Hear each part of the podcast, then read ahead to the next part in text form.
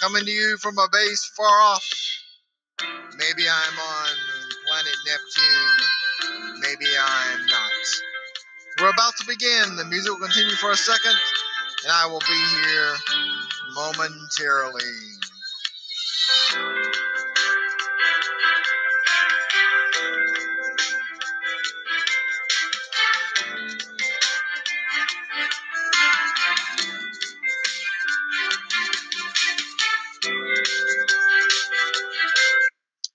Evening from the Renaissance City, Florence, Alabama. You know, I, I told you I wouldn't address religion all the time in the birth of this pod, these podcasts. So I want to speak a little to you today, well, about about the role of counseling in the church. Well, it's sort of um, maybe not about religion, but it's about counseling and the church. And I guess I'm speaking about you know both about mental health, substance abuse, family, etc., etc. I've been practicing in my profession now as a counselor for a little over five years. That is, if you consider a little extra time for my internships and practicum experience.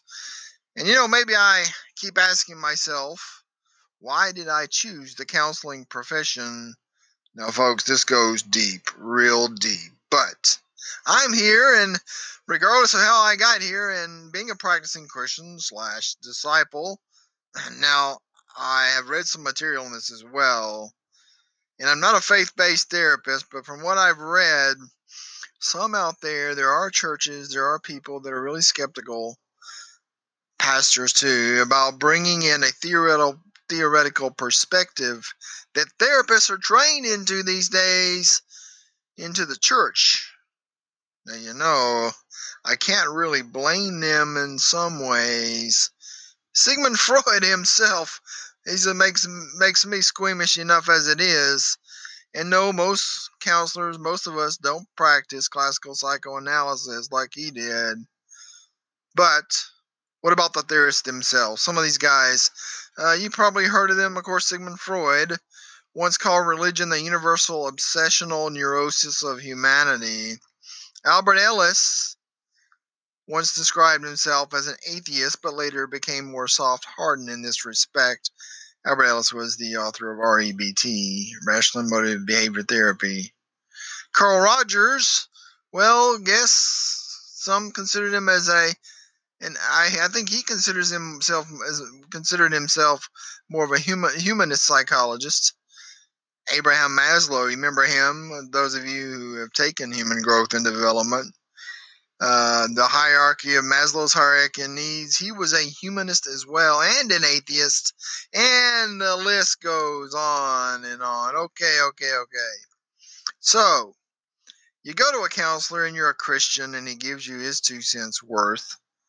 Now, it may not be even directive counseling. Maybe some of you uh, just who who are listening, uh, so maybe somebody somebody that's listening to him is responding with critical life events and maybe he's using person centered techniques. That is, or maybe someone has you, you're at a therapist and he's having you to practice mindfulness or mindful meditation, mindfulness meditation, or perhaps even yoga. Haven't tried that one, by the way. Folks, these sorts of practices are Eastern religion at its best. Now, I am not negating any of these, by the way. I use these with my clients. But from what I'm learning from Christian, some Christian versions are just a little bit wanting. Let me rephrase this sentence. But what I'm hearing from some Christian evangelists, speakers, preachers, churches, some of the stuff that the counselors are practicing are in need, they claim that there's a lack of the Word of God in the counseling profession to determine a person's direction instead of using suggestions, techniques, theories from the counseling field. In other words, we should be going back. They believe we should be going back to the Word rather than using any of this Eastern religion or any, oh, I would say, uh, um, spirituality or anything like that. Now, am I against this? No, not really. I'll be honest with you. Some people are able to pick up a Bible and discern the wisdom and truths therein and live an abundant life afterwards. And really, I've told people this. There's probably not one thing really that does, that that I don't teach that isn't covered in the Bible. Now, I don't say this to all my clients. I don't pull the Bible out in my sessions. I can't because my code of ethics does not allow impressing my religion on my clients. Now, I had some clients who have asked me to discuss my religious beliefs, which I've done so at their request. But why would I so espouse to teach anything in the church to Christians without being Bible based? this is tricky, folks, because Christians want biblical answers to their problems. So, what I normally will say is if someone asks something that's in the Bible that they need to hear, is this. Well, there is ancient wisdom, we'll say. There, there is ancient wisdom out there that, there that will say this or this, for example, this or that. If I'm, for example, if I'm counseling someone about their over religiosity, and the Bible covers this one, by the way. In the Bible, it says, "Do not be overly righteous. Why destroy yourself? Do not be overly wicked. Why die before your time?" And I might bring up that some ancient wisdom has made this statement. It's ancient words. It's good advice. I don't have to say it came from the Bible. Now, what gives that passage and me the right? Take that passage, for example, what I just mentioned do not be overly righteous, why destroy yourself? Do not be overly wicked, why die before your time? Why would that have a need to be even said in the counseling profession? Well, for one, I heard a statistics once that said 93% of people in mental institutions are religious. I heard that by a statistic one time. And I'll attest here, I've led groups in mental hospitals where patients interrupted the group to tell people about Jesus. Yes, yeah, seriously, that has happened. Please, I'm not against Jesus here either. I'm just stating the facts. Also, and I'm not against those people that did that either. I don't have to tell you all as well that killing someone for the benefit of mankind is punishable by a lifetime in prison or even death.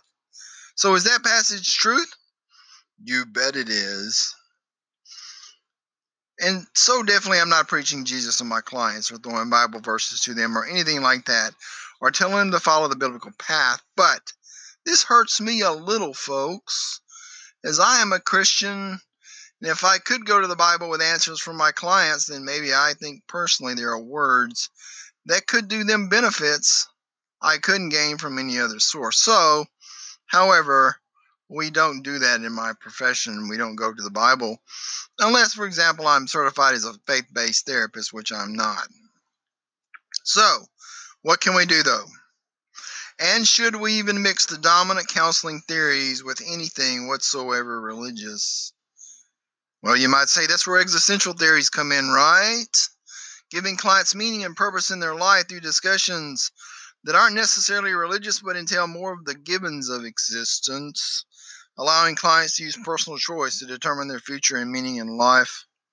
Now, again, some of the past existentialists were atheists, and existentialism in itself is humanistic in some ways. For example, I'm going to give you an example here John Paul Sartre. In his published lecture, Existentialism and Humanism, this is what he said. This is his words Atheistic existentialism, of which I am a representative, declares with greater consistency that if God does not exist, there is at least one being whose existence comes before its essence, a being which exists before it can be defined by any conception of it.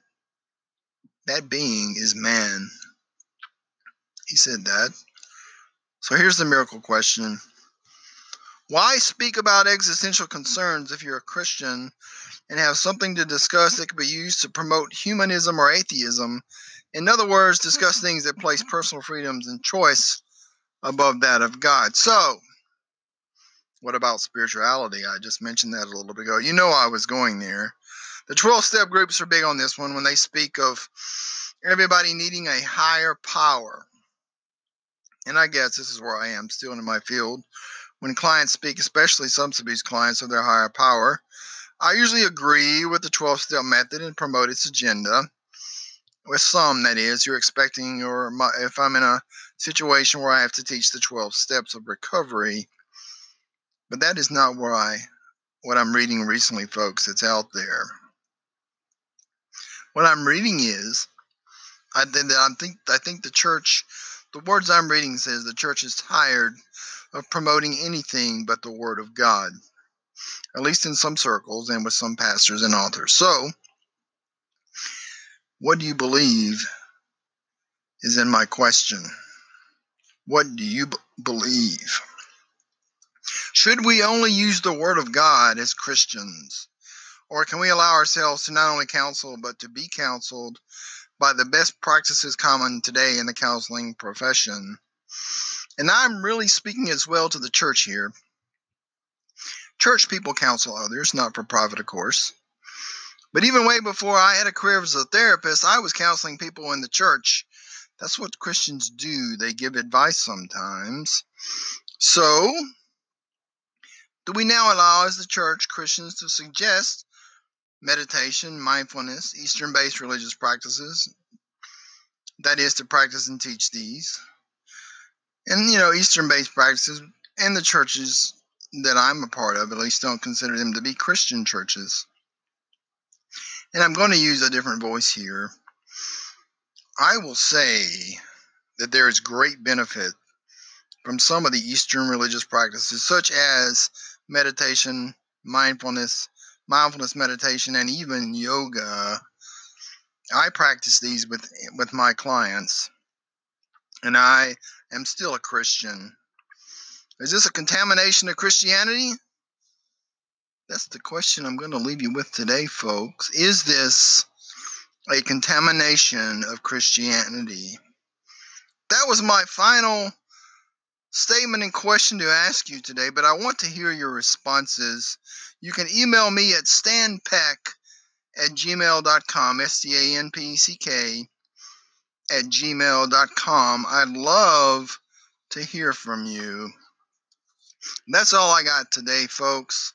Until next time, live abundantly, live, live faithfully, hope abundantly, give grace to all men, and please be looking up. Thank you.